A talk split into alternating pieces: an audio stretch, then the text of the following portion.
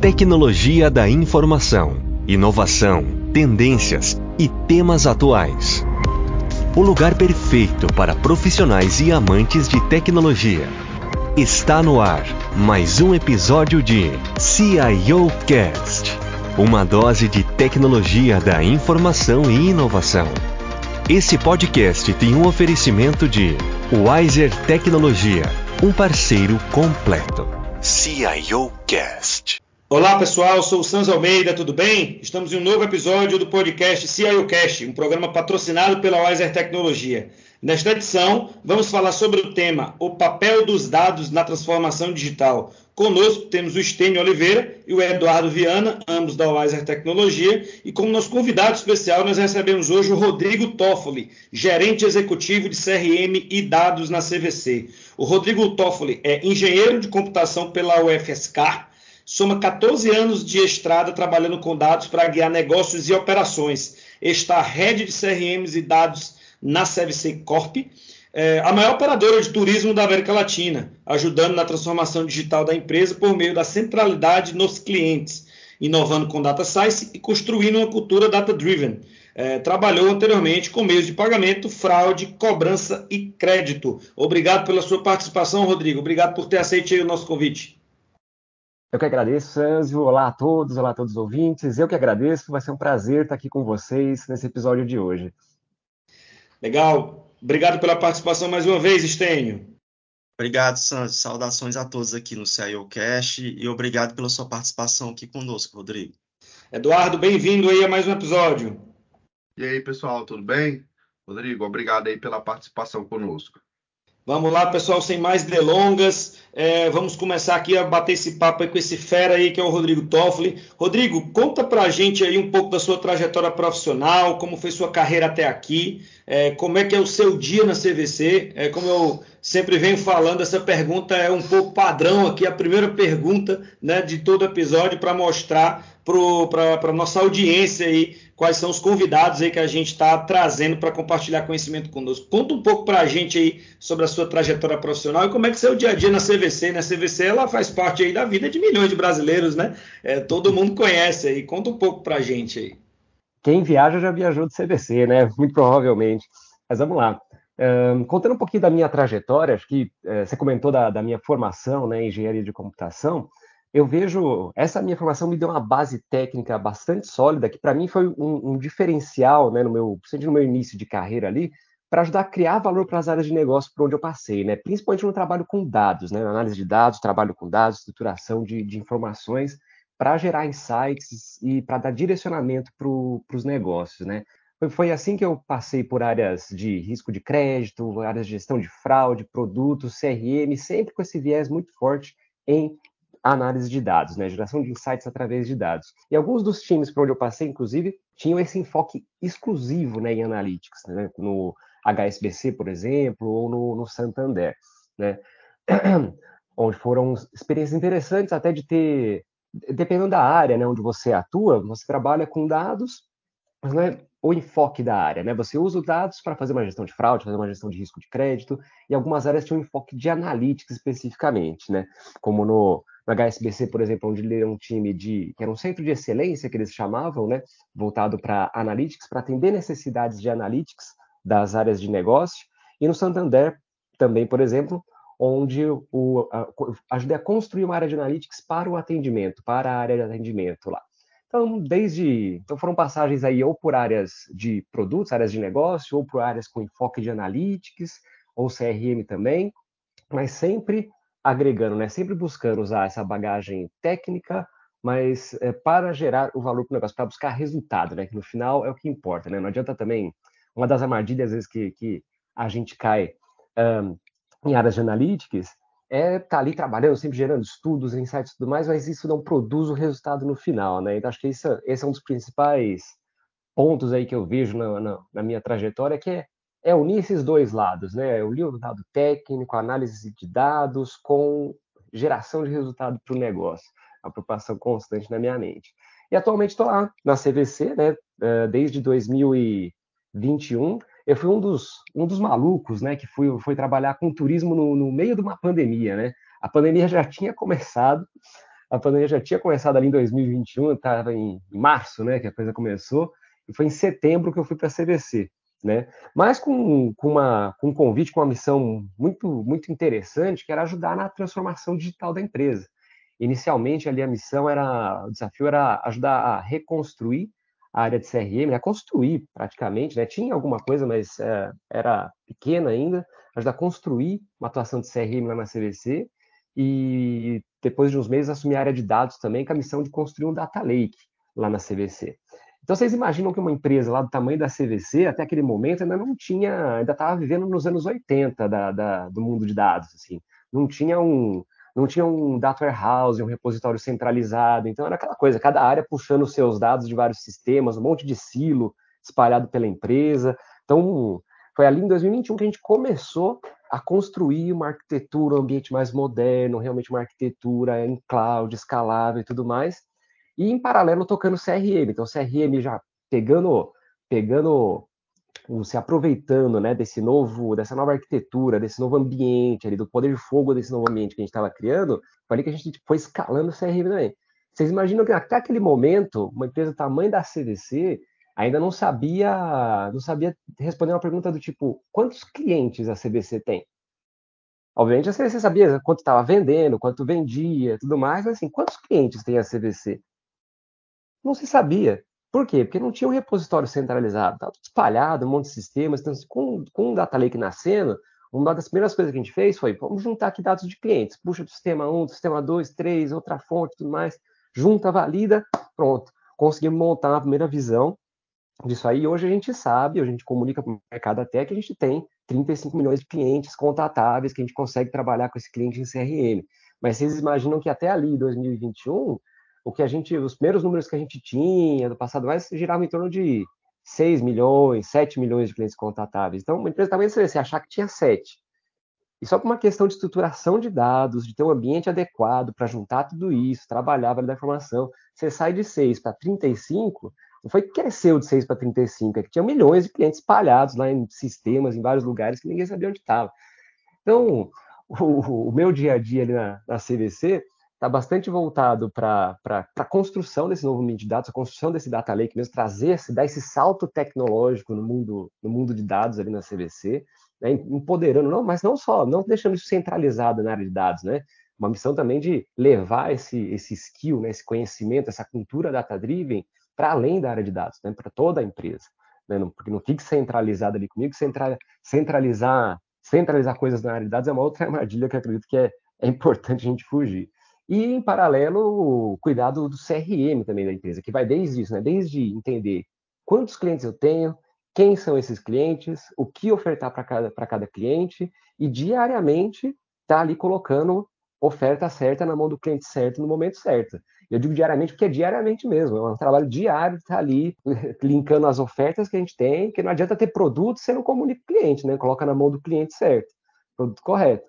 É um trabalho diário que a gente tem ali de CRM também para ir evoluindo nesse conhecimento que a gente tem do cliente, unindo, né, conseguindo utilizar todos esses dados, né, todo conhecimento que a gente traz para o Data Lake, transformar isso em insight de perfil do cliente, modelar em cima disso. Então, a gente também avançou com, com uma coisa que faz muito parte do dia a dia também, é a modelagem né, em cima desses dados todos que a gente vem trazendo para o Data Lake. Então, foram nascendo modelos de recomendação de produtos, para recomendar para o Sanzio, né, sabendo que o Sanzio é um cara que gosta de. de que já viajou para a praia. Né? Então, clientes que parecem com o Sanzio, que já viajaram para a praia, também gostam de ir depois para Gramado.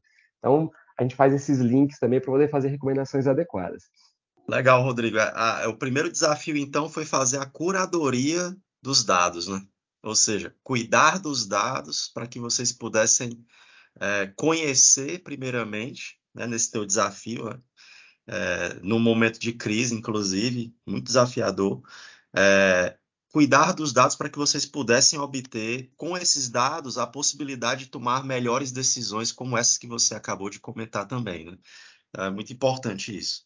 É, perfeito. E eu achei interessante o que o Rodrigo falou é, da área de dados é, dá resultado, né? E eu acho que isso às vezes é o desafio de muitos profissionais, né? É, você acaba fazendo atividades que não estão alinhadas ao negócio, que não estão com o negócio e o cliente no centro. e acaba sendo é, é, esforço em vão, né? Então, assim, uh, já escutei inúmeras vezes uh, de, de, empresas que ah, a gente fez um projeto de dados aqui, mas não deu muito certo, porque no final das contas eu não vi benefício nenhum no final das contas. Né? Trouxeram um, um mega estudo aqui, uma palavra bonita, mas eu não vi resultado trazendo para o meu bolso, né? A pessoa usou essa expressão, né? eu não vi resultado para o meu bolso. E às vezes isso é um dos maiores desafios aí da, da, da área de dados, né? É, o Rodrigo é, comentou sobre a parte que ele falou lá do, da empresa dos anos 80, lá, na, voltando na área de dados. É, e eu tive um, um, caso recente conversando com, com, uma empresa justamente sobre um projeto de dados. E, e um dos papéis eu estava provocando essa empresa com algumas coisas. E ele falou: Ah, mas isso aí não dá para fazer porque era voltado para meio de pagamento, né? E aí eu falei, ah, mas isso aí não dá para fazer porque eu, eu quero que o cliente vá na loja comprar. Aí eu falei, tá bom. Quantos clientes vão pagar na loja que compram um novo produto? Ah, eu não sei. Ah, aí eu perguntei, como é que você sabe que é eficiente? Aí fica aquele silêncio na sala, né? Aí falou, não, mas é porque desde não sei quando, a não sei quantos anos atrás. Aí eu falei, cara, isso é uma crença. A gente só mata crença com dados, a gente precisa de dados para a gente saber é, se isso dá resultado ou não. Né? É, então, vai bem em linha aí que o, que o Rodrigo falou, é, essa parte da cultura ela precisa ser é, trabalhada, né? essa parte estrutural também, mas a gente ter uma camada de dados estruturada para se tomar decisões em cima disso é fundamental. Né? Tanto é que o tema do nosso episódio aqui é o papel dos dados na transformação digital. Né? Então, é, pegando esse caso que eu trouxe aqui, era uma empresa que precisava se transformar, mas não se transformava porque tinha uma crença de um negócio antigo que o cliente ia na loja, tinha que pagar na loja porque o cara ia comprar de novo, mas não tinha o dado do quantos clientes compravam após pagar. Né? Então era só um sentimento, era só uma, uma ilusão. Né? E como o poder dos dados, ele, quando o pessoal fala de petróleo, né, novo petróleo, eu acho que já está bem batida essa frase, como ela ela sempre se reinventa nos negócios, né? Eu entendo que a cada dia que passa é, e quem trabalha com dados, o foco sempre tem que ser não em ferramenta, não em, de certa forma, o processo é muito importante, né? Porque o processo, mas o processo tem que ser orientado ao negócio, à expertise do negócio. E aí o, o Rodrigo me fala dessa situação de ah, tem que conhecer o negócio, tem que saber o que é que o negócio quer para poder você gerar o dado certo, né? E aí, é, é, quando a gente fala de 35 milhões de, de, de clientes, né? É, o quanto é importante ter governança de dados, porque você está com uma massa de dados lá muito grande, muito grande, que gera e que pode gerar muitos insights, né? E como quando você tem muito dado, isso pode te dar uma alavanca para melhorar o seu resultado, melhorar a sua performance, mas também pode te gerar muita desinformação, né? Então, aí nesse caso, é, você ter um conhecimento específico na área de dados, né? Você fazer lá, como o Rodrigo fez, a questão da formação, né? Na área de, de informática, como isso ajuda, porque o, o, pensamento lógico ele ajuda muito no encaixe do quebra-cabeça, né? E aí você ter 35 milhões, você ter uma porrada de oferta que provavelmente o comercial está dizendo, cara, eu consegui uma condição excelente aqui para a gente oferecer para os nossos clientes. Beleza, vamos jogar lá. Ah, eu tenho 20, 30, 40 ofertas. Cara, o cliente não vai olhar as 40. Então, vamos fazer um trabalho aqui de dados para a gente identificar o perfil correto desse cara. Vamos olhar aqui, ele vai para a praia, ele mora perto da praia? Não, ele mora longe. Ah, ele foi para a praia dessa vez, será que agora ele quer ir para uma serra? Né? A gente está vendo uma tendência aqui que o cara, a mulher quis ir para a praia, foi, mas o cara aqui agora ele quer ir para a serra, ele quer lá tomar um vinhozinho lá na serra lá.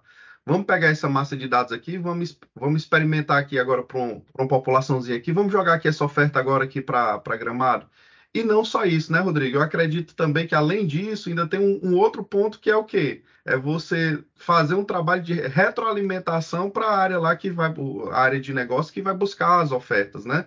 Em dizer o seguinte, ó, chegou aqui esse, muitas pessoas aqui comprando praia, né? E, e, eu já sei que o próximo nível dele aqui vai ser a serra.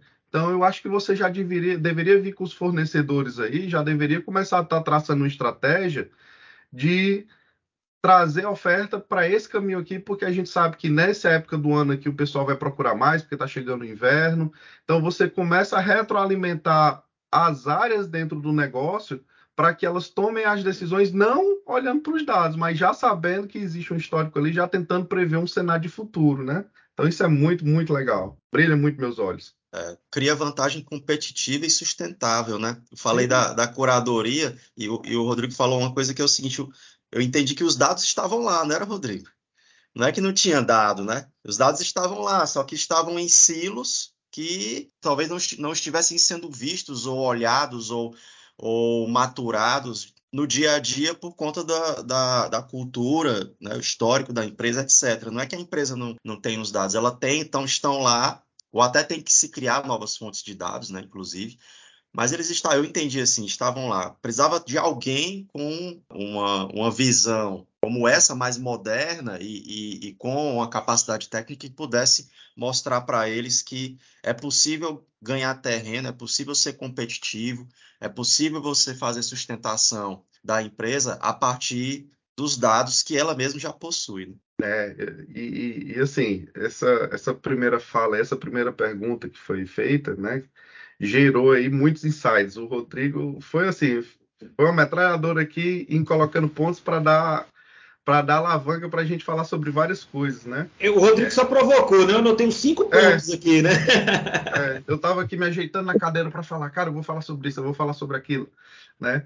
Mas, mas engraçado, assim, a centralização de dados é, tem que acontecer na maioria dos projetos. A gente já teve casos aqui quando a gente foi falar de dados na Globo, que lá na Globo eles já fazem uma descentralização de dados, mas eu entendo que ali já é um nível de cultura é, diferente das empresas, então se assim, vai depender de empresa para empresa, mas eu entendo que muitas vezes a gente precisa, sim, na maioria das vezes a gente precisa centralizar para poder dar a, a, a, segurança e garantir que aquele dado seja o dado correto, o dado que vai gerar o resultado. Mas ano passado eu estava conversando com um gestor, né?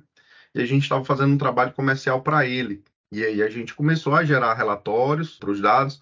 As primeiras conversas que a gente teve, ele não acreditou nos dados. Eu disse, cara, vamos olhar aqui, vamos analisar aqui. Ele disse, não, não, não é possível que meus dados estejam assim. Eu disse, pois vamos chamar o pessoal da área de negócio? Vamos. Na hora que sentou, aí a gente começou a olhar dois, três, quatro casos. Aí o pessoal, não, a gente faz aqui. Aí, não, não, não, tá errado isso, não pode ser feito assim, vamos aqui. Então, com os dados, a gente começou a desenhar o processo, desenhamos o processo, ó, vai ser assim. E aí, com os, os dashboards que a gente gerou, o que foi que aconteceu? Todo dia o responsável pela área olhava, o time olhava. Quando foi no meio do ano, em julho, ele me ligou e disse assim: Eduardo, cara, eu até me assustei, que ele me ligou, foi 8 horas da manhã, eu tomei logo um susto. Eu disse: Meu Deus do céu, o que foi que aconteceu?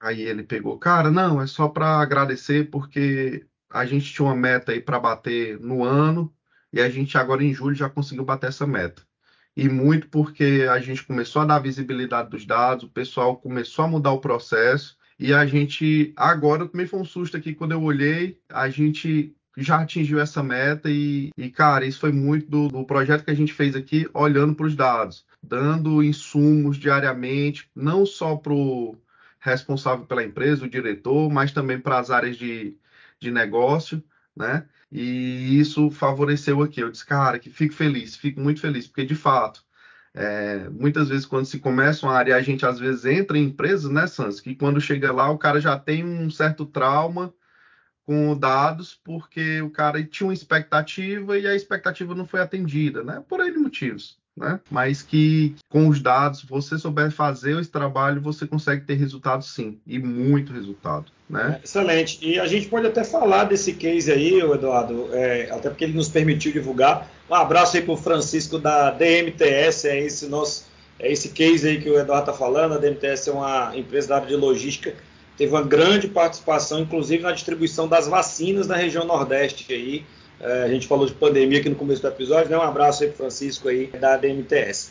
É, e tudo que a gente está falando aqui, eu acho que é, depende um pouco de uma gestão eficiente de dados, né? É, para a empresa é, consiga se transformar digitalmente. E Rodrigo, na sua visão, aí, qual é a importância dessa gestão eficiente de dados para uma empresa no processo de transformação digital? Como é que você enxerga isso?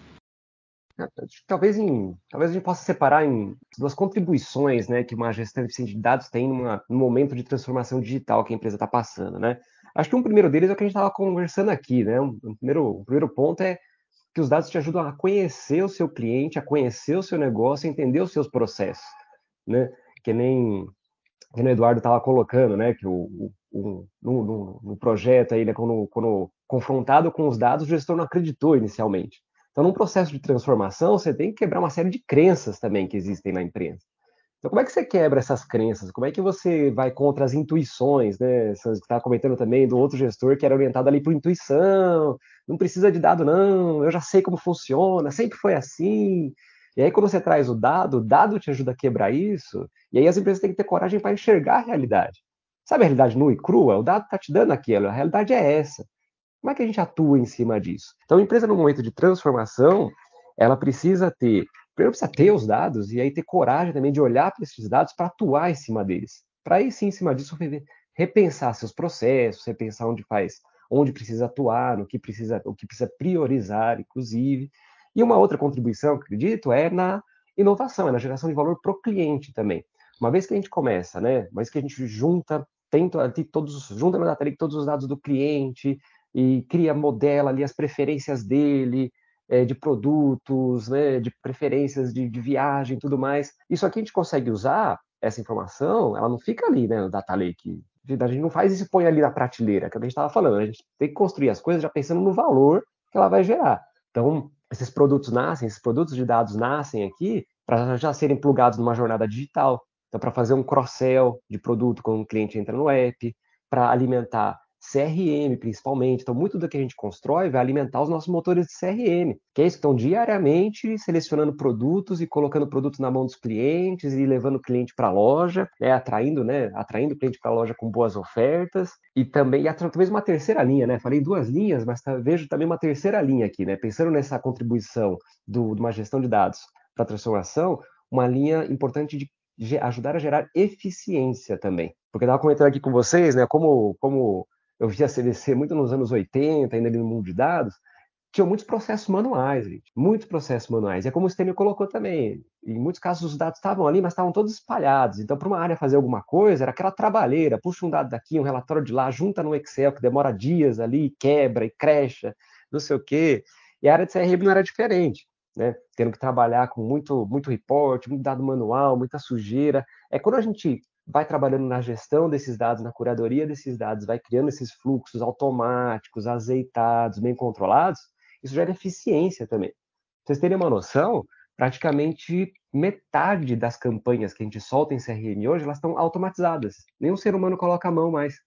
Chega, chega aos produtos, né, as, as ofertas melhores que a gente tem na área de produtos, já chega num certo padrão, isso já alimenta a CRM, que pluga ali com os perfis e modelos de clientes que a gente tem, metade vai para a rua automático. Que é isso, não precisa de um ser humano ali, não precisa mais. A gente já, já foi aprendendo o que funciona, já juntou os dados e já consegue automatizar tudo. A outra metade não tem jeito, né? Tem metade que são as, as coisas que vão aparecendo no dia a dia, oferta, oferta que ninguém estava esperando, coisa boa, que precisa continuar saindo, sendo ali criada e trabalhada no dia a dia.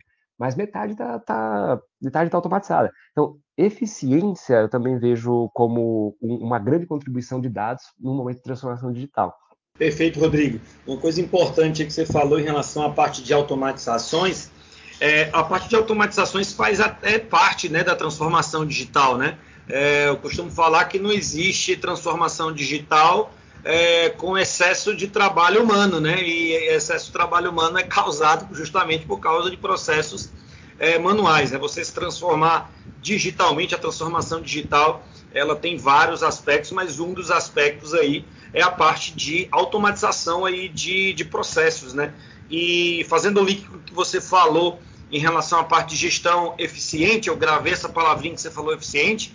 Eu acho que ser eficiente é uma das, das coisas de, de, ser eficiente é otimizar o trabalho humano, né? É, você usar dados para você conseguir trazer mais resultado aí é, para a organização e acredito que da maioria das empresas o maior custo é com capital humano. Então, se a gente consegue otimizar o trabalho do capital humano, consequentemente, a gente acaba tendo eficiência muito grande, inclusive a nível de resultado, que é o que a gente estava falando aqui, a orientação totalmente ser feita para resultado, né? É, e, e, todo projeto de dados ele tem que ver, tem que vir junto com outras duas palavrinhas, né? Ah, o diretor ele tem que comprar inovação e processo, tem que comprar esses dois pacotes juntos, porque isso é o que vai dar aí o, o up no projeto de dados, né?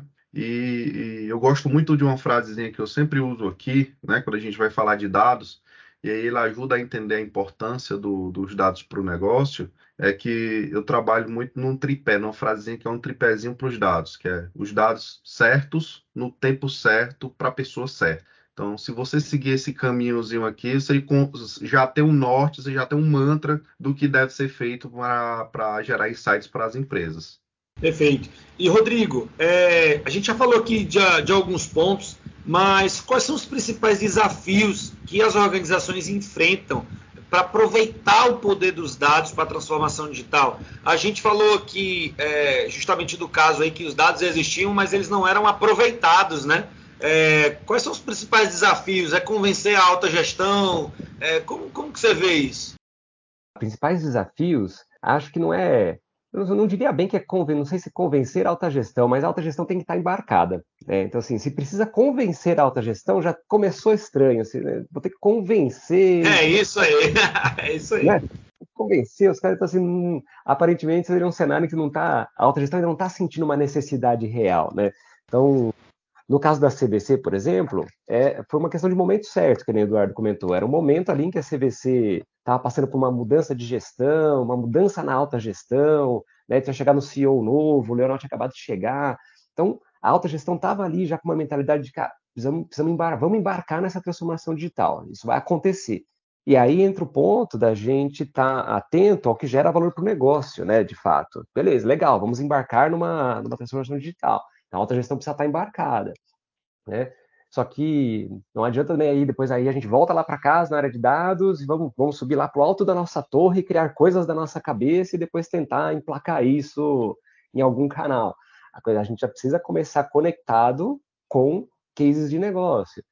Aí lá na CBC, por exemplo, a gente teve um, um case de um rapaz que estava lá antes de eu.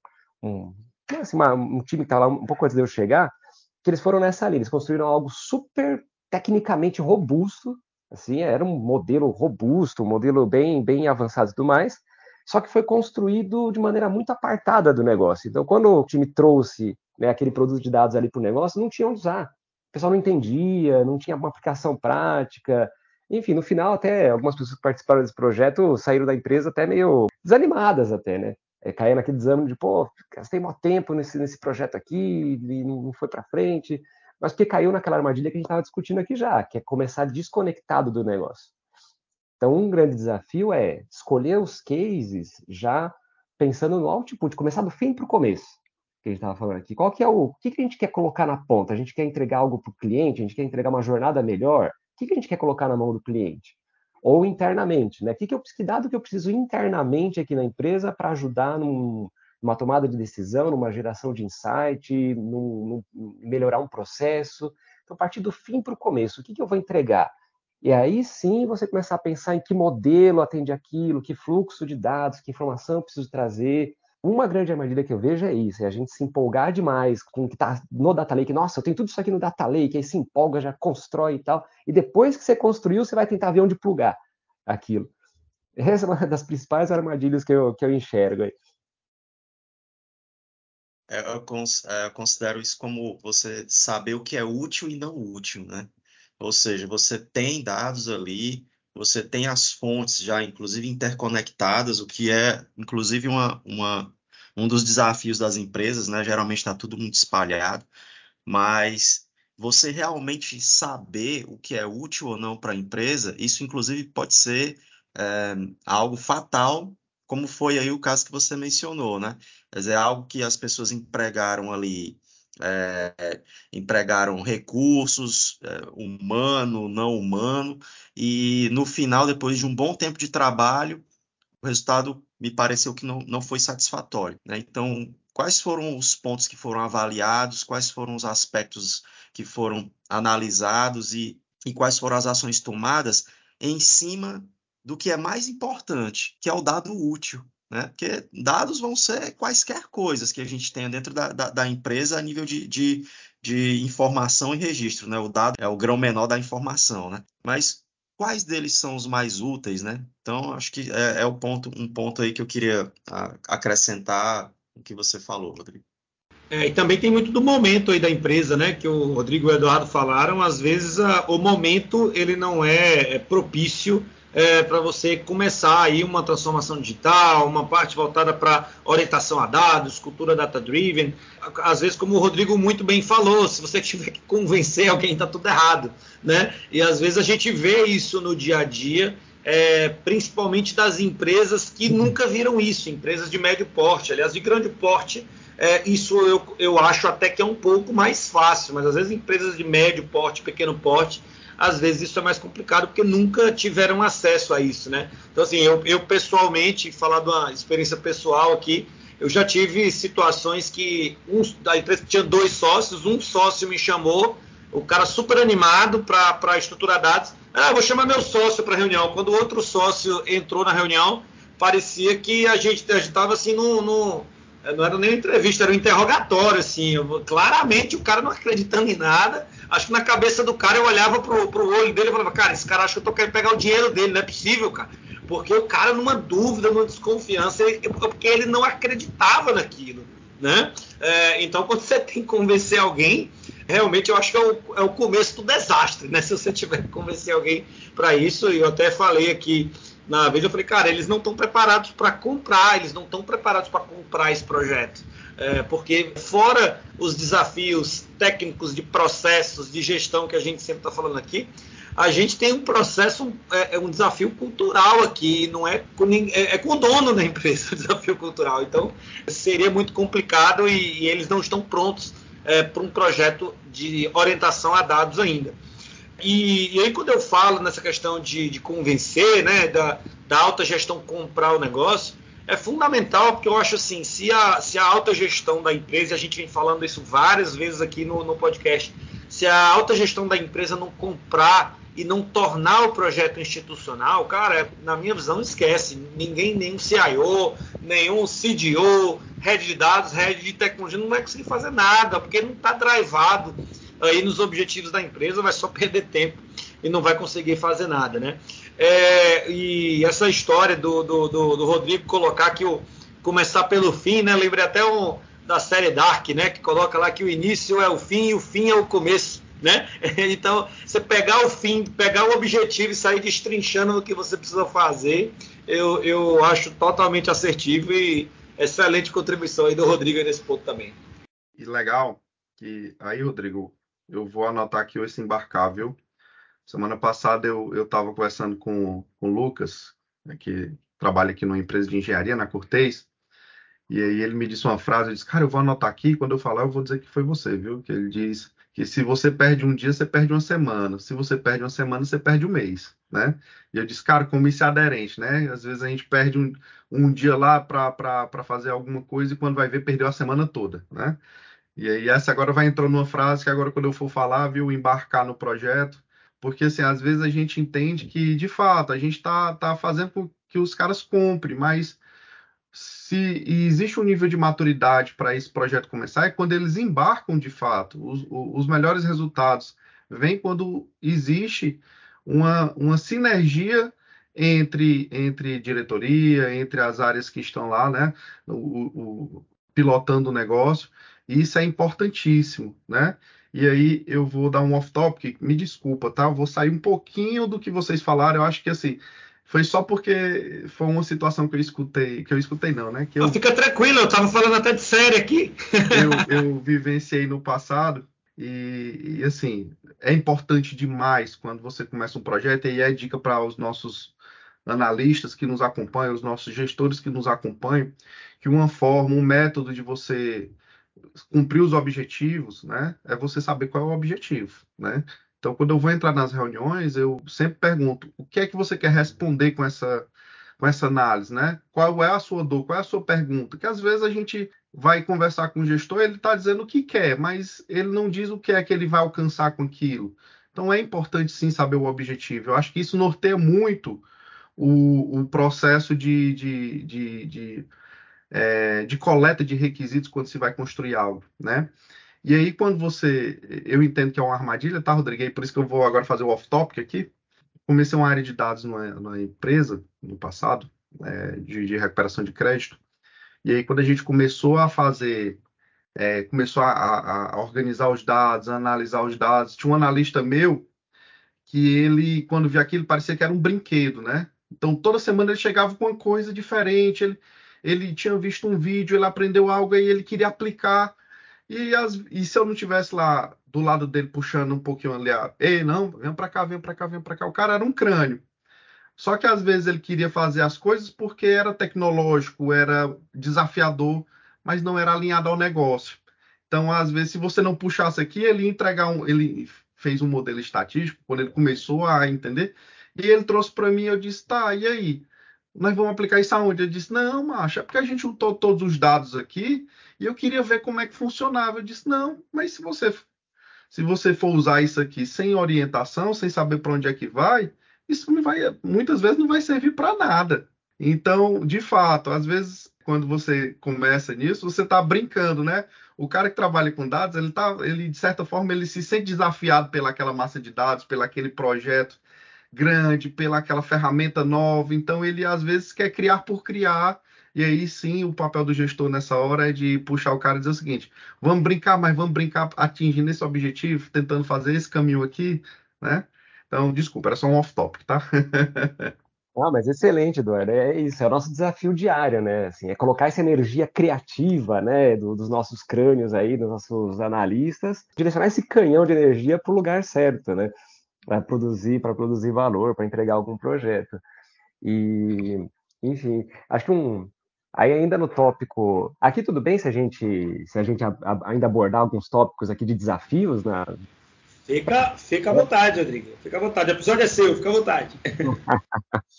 é, então, um, ainda dentro desse tema aqui, né, dos desafios dentro da, da de usar os dados para transformação digital, né, pegando o gancho de alguns pontos que vocês trouxeram, sobre a governança, né, sobre a curadoria desses dados, né, que a gente começa ali um projeto de dados no momento de transformação digital, aí o time, né, o time se empolga e vai plugando as fontes de dados e vai trazendo para o Lake, Aí quando você vê, nossa, temos mil tabelas no Lake, não sei quantos teras de dados já no Lake, aí você fala, legal, o que, que a gente tem no Lake? Aí fica aquele silêncio porque o foco estava em trazer os dados, não entender os dados. Então, você tem lá mil tabelas, mas legal, o que, que essas tabelas entregam? A gente tem, o que, que a gente tem aí? Tem venda, tem reclamação, perfil de cliente, o que, que a gente tem aí? Aí começa o trabalho da curadoria, da governança, que é tão importante quanto construir o data lake. Construiu o data lake, plugou as fontes, encheu de dado, legal.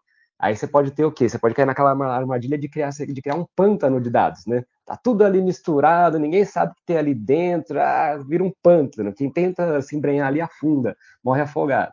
Então, você tem, aí você tem que entrar com esse trabalho de curadoria, de governança, que não adianta trazer por trazer. Cada dado que você traz para o Data Lake tem que ter um motivo de trazer. Pô, tem um custo para trazer esse dado, para armazenar. Então, assim, se você não tá, se esse dado não está atrelado já a uma entrega final, a um caso, a um case que você vai entregar, para que trazer aquela informação? Não traz, deixa essa informação lá na origem, né? E, então, esse desafio, esse desafio da governança é mais um dos desafios que a gente tem, essa, essa curadoria e governança. É como você pegar um, um filhote de tubarão e jogar no aquário, porque ele era bonitinho quando você comprou. não vai ter funcionalidade nenhuma para você lá no aquário, vai matar o resto. É, esse negócio do pântano, é, eu acho que, acho que se eu não me engano, foi a Andressa da TV Globo que no episódio aqui do podcast é, colocou que chamou de Pântano Lake, né? Então, fazendo referência aí que o Rodrigo falou do pântano, é, em vez de ser um Data Lake, vira um Pântano Lake, né? Mas é muito, muito, muito é, importante isso. É, e, Rodrigo, como que a análise e os insights de dados podem contribuir é, para esse sucesso dessas estratégias na transformação digital? Né? É, com análise você acaba tendo muitos insights, né? É, às vezes acaba até redesenhando processos, como foi um caso que o Eduardo colocou aqui. É, como que isso tudo pode contribuir aí na montagem dessa, dessa estratégia? Transformação digital tem que ter estratégia, né? Senão vira, vira uma, uma, uma bagunça, né? Tem que ter uma estratégia ali e processos alinhados, né? Exatamente, exatamente. E se você não tem uma estratégia bem definida, né? Você vai atacar o que nessa transformação digital, né? Você vai ter um enfoque interno, processos internos, é uma transformação digital de jornadas para o cliente, a gente vai transformar a jornada do cliente, ou são os dois ao mesmo tempo. Então tem que estar bem definido isso. E assim, seja uma transformação mais voltada para dentro ou para fora, né, para jornadas do cliente, os insights de dados ali são importantes para até ajudar onde focar. Então, esse é um dos pontos aqui interessantes. Porque se você tem dúvidas, né, de eu mexo nessa jornada ou não, né? eu transformo essa jornada do e-commerce ou é melhor mexer na jornada do, do front do vendedor na loja? São duas jornadas diferentes, né? Que, que envolvem bastante, bastante complexidade. Então, os dados te ajudam a entender dores que estão associadas a cada fluxo, por exemplo, quantos clientes passam por cada fluxo, dores que existem ali, o, perdas de cliente no meio do fluxo. Então, isso te ajuda a ver também e vendas geradas por cada um, né? Quanto de venda gera de um lado, quanto gera de um outro, até para ajudar a priorizar. Poxa, eu vou atacar primeiro um e-commerce ou vou atacar primeiro uma jornada de loja? Então, na CVC, por exemplo, em algum momento dessa, dessa jornada de transformação, tomou-se uma decisão de vamos atuar primeiro na jornada do vendedor, no front da loja, em detrimento do e-commerce. E-commerce também foi evoluindo, está evoluindo também, mas a gente focou primeiro na jornada da loja. Por quê? hoje é o principal canal de vendas ali da CDC, né, em termos de geração de, de valor, de receita, e é um canal onde tinha muitas dores né, associadas. Os vendedores tinham que conviver com dois, três sistemas diferentes para fazer uma venda, um pedaço da jornada ele fazia no sistema, depois tinha que ir para outro, isso você perdia clientes no meio do caminho, perdia vendas, criava dores pro, no pós-atendimento, para o vendedor. Então, olhando essas informações, né, olhando o processo e as informações associadas, é que ajuda ajuda a virar essa chave. Tipo, opa, muda a prioridade aqui na nossa, na nossa estratégia de transformação digital. Loja primeiro, na sequência a gente vê o e-commerce, que o e-commerce já está mais, já tá mais redondinho. Fora isso também, ajuda, fora isso também os insights e os dados, eles ajudam a gente a direcionar esforços até do dia a dia também, né? Por exemplo, às vezes a gente vai observando algumas tendências de dados, vai vendo que a gente teve uma queda de vendas em tal destino em Minas Gerais. Minas Gerais está comprando menos Maceió. Putz, vamos atuar, vamos trabalhar com as lojas ali, com os clientes em Minas. Mas e aí, a gente vai, vai trabalhar do mesmo jeito com todas as lojas? Vamos virar para todas as lojas de Minas Gerais, para todos vocês têm que vender Maceió? Não, cada loja tem um perfil diferente, cada loja tem um público diferente. Então, eu preciso separar ali, também usar os dados para gerar esses insights, para para também orientar o trabalho dos times internos. Ó, esse grupo de lojas aqui tá bem, cara. Esse grupo de lojas aqui tá voando, tá vendendo bem Maceió. Esse outro grupo aqui não tem perfil de vender Maceió. Deixa essas lojas quietas, tem que vender outra coisa com elas. Agora, este grupo aqui, opa, este grupo de lojas aqui é o que os dados estão me dizendo que aqui é um perfil de vender Maceió e onde a gente perdeu vendas. Então, vamos atuar mais forte com este grupo aqui. É aqui que a gente vai virar o, o canhãozinho e colocar nossas ferramentas para ajudar essas lojas. Então, acho que eu vejo aí os dados ajudando nesse, nessas duas linhas principais, tá? e no pensamento, né, na linha de como, como guiar a estratégia, é isso, é ajudar a direcionar a priorização, principalmente, ou o que deixar de fora até de uma transformação digital. Que legal, Rodrigo. E como é importante também o, os dados, você quando você vai tomar as decisões orientadas a dados, não significa que a resposta já vem pronta quando você gera a, a análise, né, o dashboard, enfim, quando você faz uma apresentação, ali não vem a resposta, ali vai ser aberta uma discussão né? Ele vai provocar com que você pense e você busque as opções, né? E que quando você vai nesse caminho, a tendência é que você, lógico, tudo que se dá foco, tudo que você olha, né, com frequência, você sabe que isso tem um retorno, né? É, e aí eu tenho um, um exemplo aqui, uma passagem, estava fazendo um trabalho para uma empresa de contact center, e aí você falou aí sobre os três sistemas, me veio o gatilho. E aí chegou o gestor e disse: Poxa, o tempo de atendimento aqui da minha equipe está muito alto e o cara estão performando pouco. E aí, olha aqui, esse cara aqui está performando muito e o tempo dele está baixo. Vamos atacar esse cara, vamos ver o que é que esse cara está fazendo. Não, ele tem que fazer do jeito que ele faz. E aí eu, a gente pegou, lógico, a gente tinha feito essa análise, já tinha percebido isso, e aí a gente começou a entrar no negócio. Faz, ô, vem cá, o que está acontecendo aqui? Não, Eduardo, olha, projeto aqui, beleza, os meninos fazem um atendimento, só que o que acontece? Não existe integração entre o nosso sistema e o sistema do cliente aqui que a gente faz os lançamentos. Então o cara tem que lançar num e tem que lançar no outro. Então, como ele vai lançar na segunda ferramenta aqui, o tempo dele de atendimento aumenta. Mas por que, que esse cara. Aí vamos olhar aqui, ó. O resultado desse cara aqui tá muito bom. Ah, aí eu já sabia, eu tinha feito análise por trás, eu já sabia a resposta, só dei uma provocada, né? Aí eu cheguei, por que, é que eu tenho desse cara tá bom? Vamos olhar aqui. Aí, ah, não, é porque ele tá tabulando só no sistema do cliente, não tá tabulando no nosso. aí eu cheguei pro gestor e disse, olha, tá vendo aí? A gente não pode fazer o que o cara tá fazendo. Vamos conversar aqui e falar agora, vamos chamar aqui o time de TI, o time de desenvolvimento, vamos ver como é que a gente faz aqui uma integração desses sistemas para o cara não ter que preencher nos dois. Vamos, vamos mudar aqui esse processo. Aí o cara, Olha, Eduardo, tá vendo? Tá vendo? Por isso que é bom você participar da reunião aqui com a gente. eu disse, é. Então, assim, os dados, ele vai gerar uma discussão. Às vezes ele não tem a resposta pronta ali. Mas à medida que você vai se apropriando do negócio, você vai entendendo e você vai entrando nas áreas também, você vai vendo que os dados eles vão dando o caminho, eles vão ajudando você a jogar aquela pedrinha por pedrinha para trilhar o teu caminho. E Eduardo, um ponto muito interessante que você colocou aí, cara, que para mim faz todo sentido, me, me acendeu uma luzinha aqui, é a questão dos dados, do, do, conhecimento que você vai criando em cima dos dados, caminhar de mão dada com o conhecimento do processo. Sabe, não cair na armadilha também de se fechar ali, vou ficar aqui no meu Excel, com meu SQL, meu Python, só aqui. Não, você tem que ir lá, a cada insight que você gera aqui, precisa ir lá na loja entender, e precisa sentar lá com o cooperador do atendimento, entender o que ele está fazendo, para você poder ligar esse insight ali da vida real, do processo, ali do que é executado de fato, com esse dado que você está enxergando aqui. Se ficar só no dado, isso eu acho uma armadilha, assim, ficar só na informação bruta sem entender, sem associar isso com a realidade lá da ponta, sem trazer um insight do que acontece de fato lá. É, da, os dados são frios, né? eles, não, eles não te retornam expressões ou sentimentos né, do que está acontecendo. Realmente, tem toda, toda a razão. Isso aí. Rodrigo, e o que você vê como as principais considerações e práticas recomendadas que as organizações devem ter né, em mente durante uma jornada de transformação digital principalmente é, utilizando aí bem o papel dos dados aí nesse, nesse processo, né?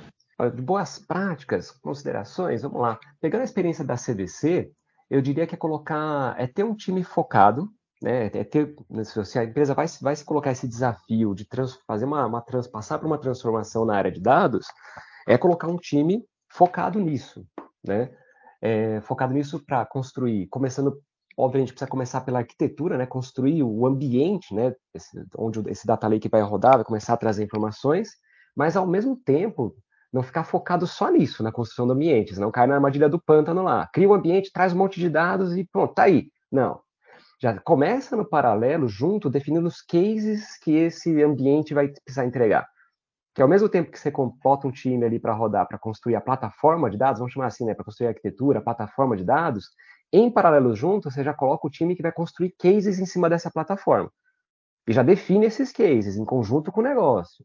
Tá? O negócio preciso dessa, resolver esta dor e construir, colocar aqui, sei lá, um modelo de cross-sell de produto na jornada do cliente. Legal, são dois cases. Então você já vai montando a arquitetura, já vai buscando dados que, né, para alimentar este case, já com o time plugado para ir construindo isso junto. Então, é, é um desafio de montar o, né, de você ir montando o avião enquanto ele já está voando, já começou a voar e você vai ali vão, terminando a asa e tal. Porque se você espera demais, uma armadilha que eu acho que algumas empresas, algumas áreas caem, é esperar muito tempo, focar muito tempo na plataforma, ficam ali anos construindo a plataforma perfeita e tudo mais, e, e deixa para não, quando a plataforma estiver boa, aí sim eu vou trabalhar nos cases, vou começar a modelar, criar case, entregar valor. Isso eu acho uma armadilha, porque vai criando ansiedade, tanto no próprio time como na alta gestão. Né? Pô, vocês estão aí há um ano já construindo data lake, cadê os primeiros cases? Não, calma, a gente está aqui construindo a plataforma, ainda não está 100% e tudo mais. Eu acho que uma boa prática é essa, assim, quando você se propõe um projeto desse, estruturar o time de uma maneira que você rapidamente coloque uma plataforma de pé já utilizável e junto, em cima dessa plataforma, você já comece a gerar algum, construir algum case. E sem descuidar, é um ponto que a gente falou aqui também, acho que foi o Stênio que comentou, sobre a questão da curadoria, né, da curadoria e da governança. Né? Esse ponto também queria voltar a reforçar, porque acho muito importante, primeiro, para não virar bagunça, né, conforme você vai construindo, né, assim, um processo de transformação digital, usualmente eles são rápidos, né, são processos, são projetos que você precisa entregar valor rápido, construir as coisas rápido. E num projeto de dados, se você não tomar cuidado, rapidamente vira bagunça. Então, precisa nascer já começar a construir as coisas com uma mentalidade de governança, de curadoria, de documentar o que está trazendo para o Lake, de daquilo ser utilizável pelos usuários. Então, quando alguém, te, quando alguém te pergunta, por exemplo, o que tem no Data Lake? Não, precisa, não pode ser difícil responder. tem que estar em algum lugar, tem que estar em algum portal, alguma documentação, não pode ser difícil responder. Tipo, não, peraí, eu vou chamar meu analista, porque ele conhece, ele vai te dizer o que tem no Data Lake. Pô, vai depender do Joãozinho dizer o que tem no Data Lake? Não, não pode. Então tem um cuidado aqui de educadoria, governança, e um segundo cuidado, se por mais que você tenha que ter governança, tem que ter um cuidado aí para não centralizar demais as coisas no time de dados, né? É o que a gente estava conversando aqui, em algum momento aqui da conversa a gente estava falando sobre centralizar e descentralizar, né? Um, uma armadilha que eu vejo, isso eu escutei também, teve um encontro da Oracle, Oracle World Tour na, na semana passada, que eu estava escutando um pouquinho do, do CIO do Bradesco, é, que eles caíram nessa, nessa armadilha lá, assim, foi um aprendizado, na verdade, né? Inicialmente eles tentaram, foram numa linha de centralizar as coisas na área de dados, assim, ah, todo mundo que precisa de analytics ou trabalhar com dados, vem aqui, pede para mim rapidamente vira gargalo, isso não funciona, você, gargala, né? não dá para atender a empresa inteira. Vira então, gargala e se não tiver cuidado, vira bengala para mau resultado, né? É, daqui a pouco, é, daqui a pouco a área de dados é o demônio, né? É, exatamente, o resultado não vem porque a área de dados não entregou ainda o meu projeto, olha, você não fez a análise e tudo mais. Aí que eles mudaram a atuação lá e passaram atuar de maneira centralizada e descentralizada ao mesmo tempo. Então, eles mantiveram um time próprio ainda para né, ter alguns projetos, para ter algumas atacar temas mais complexos e tudo mais, mas mantiveram ali cada diversas áreas de negócio tem seus analistas de dados, tem seus recursos para atuar com dados, que atuam sob a orientação dessa área centralizada. Porque essa área centralizada dissemina boa prática, dissemina documentação, dissemina governança, enfim, é uma área que está ali orientando né, o, o, trabalho das, guiando o trabalho do, do, desses analistas que estão distribuídos no, na empresa, né, para fazer esses trabalhos com dados. E é um caminho que a gente tem seguido na, na CVC, inclusive, né, que eu tenho advogado bastante lá. Se eu criar uma área de dados que a empresa se torne dependente dela, só essa área de dados faz análise, trabalha com dados, putz, falhei, falhei. Se é importante ter esse time, é, porque esse, esse, é o time que é especialista nisso, que vai disseminar conhecimento. Mas o que eu preciso fazer ao mesmo tempo? E formando, né, e selecionando ali nas áreas, nas áreas de negócio, quem são os recursos ali, os multiplicadores, ou os data champions, que a gente chama, que vão ser os caras que vão multiplicar isso, que a gente vai formar, que eles vão fazer as análises lá, vão trabalhar com dados lá, eles vão construir as próprias visões, enfim. É quem vai ajudar a gente a amadurecer também o data lake e, ao mesmo tempo, disseminar o uso de dados e análise de dados na empresa. Eu acho que um, um ponto importante nesse processo de transformação digital é, é, ter esse cuidado em mente. Como que você vai avançar com esse, com, com esse time de dados sem centralizar demais, também ajudando a formar a empresa a ser uma empresa que consegue trabalhar com dados, né, disseminar esse skill pela empresa. Perfeito. E dentro do que você falou aí em relação à descentralização, o Self-Service Analytics está aí para ajudar em relação a isso, né? É, pessoal, o episódio está muito bom, excelente bate-papo, mas nosso tempo vai chegando ao fim. Estamos chegando aí ao final de mais uma edição do podcast CIOcast. Nesta edição, nós conversamos sobre o tema o papel dos dados na transformação digital Queria agradecer aqui imensamente a participação do Rodrigo. Obrigado por participar aqui conosco, Rodrigo. Foi um episódio excelente. Muito obrigado por estar aqui conosco numa manhã de sábado, né? Para quem não sabe, o CIOcast é gravado no final de semana. Isso para ter todo mundo a tranquilidade, né? A semana é uma loucura e para todo mundo a gente prefere fazer as gravações no sábado. Muito obrigado aí, Rodrigo. Obrigado, Sans, Stênio, Eduardo, obrigado. Me diverti aqui com vocês, foi um ótimo papo, um excelente papo para um sábado de manhã. Agradeço muito e obrigado aí a todos os ouvintes também. Obrigado, Stênio, mais um episódio. Obrigado também, pessoal. Rodrigo, parabéns pela sua trajetória profissional. Muito obrigado aqui pela sua participação conosco mais uma vez, né? Hum. Agradecendo a sua participação aqui no SaiOcast e também por compartilhar uh, o seu conhecimento sobre esse tema que é tão fundamental para as empresas hoje em dia, principalmente, né? E, enfim, é isso. Esperamos aí ter um, um segundo momento também. Tem, tem muito é. pano para manga. Tem episódio 2 aí, né? Tá excelente aí. A gente tá sendo tão assertivo nos convidados que eu vivo falando isso. Todo episódio a gente tá saindo, cara, precisa ter um episódio 2, precisa ter um episódio 2, porque é muito assunto, né? É muita coisa para falar. Eduardo, obrigado aí por mais um episódio.